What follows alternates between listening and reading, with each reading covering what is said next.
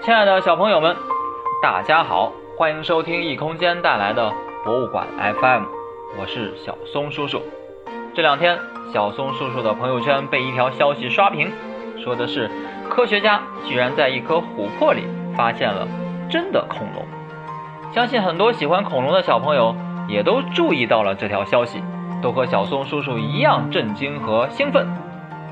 我们印象当中，恐龙的个头都挺大。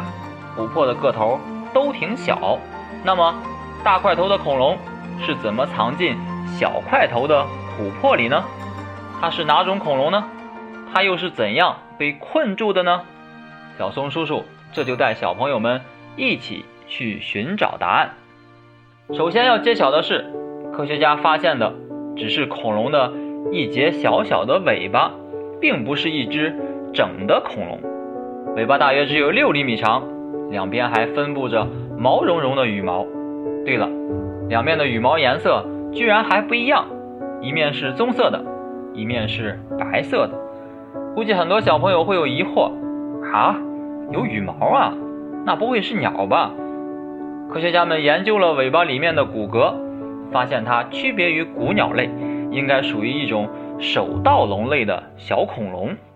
既然尾巴只有六厘米长，那看来它的个头。应该也不大，科学家推断，这只恐龙的身长也就有十八厘米多一些。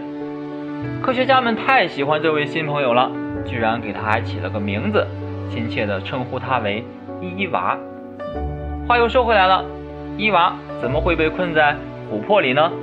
在这里要给小朋友们说说琥珀是怎么形成的。在很久远的年代里，有些树木。会分泌又黏又稠的树脂，小昆虫、小动物一旦被粘住了，就很难逃脱，就会被越来越多的树脂包裹起来。后来经过千万年的运动，这些树脂就会在密封的环境当中变成琥珀。这样看来，一般困在琥珀里的都是像蚊子呀、蜘蛛呀这样的小昆虫和小动物，怎么会困住一只恐龙呢？有人猜测，会不会是这只小恐龙刚死去，就恰好被裹在树脂里了呢？那它又是怎么死的呢？是自然死亡，还是像电影里演的那样被更大的恐龙给咬死了呢？期待着将来更进一步的研究能给我们解答这些疑问。这样一个藏着恐龙尾巴的琥珀，为什么让科学家们这样兴奋呢？因为。我们常见的化石只是动物的骨骼部分，保存在其中的信息量是非常有限的。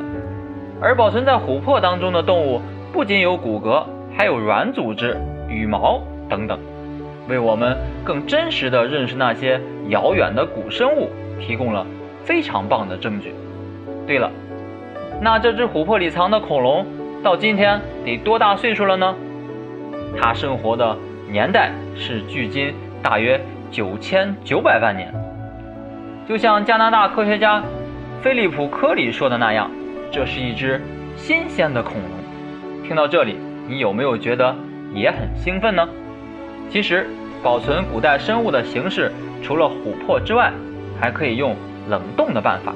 比如，人们就曾经在西伯利亚的冻土层中发现过猛犸象，不仅毛皮血肉都有。而且连胃里的食物也都保存了下来。有兴趣的小朋友可以去找一找，还有没有其他的方法？值得我们骄傲的是，这只藏着新鲜恐龙琥珀的发现者之一，是一位中国科学家，他是来自中国地质大学的邢立达博士。有机会听到邢立达博士的讲座时，小朋友们不妨问问他，能不能在这只琥珀里的恐龙身上提取到 DNA 呢？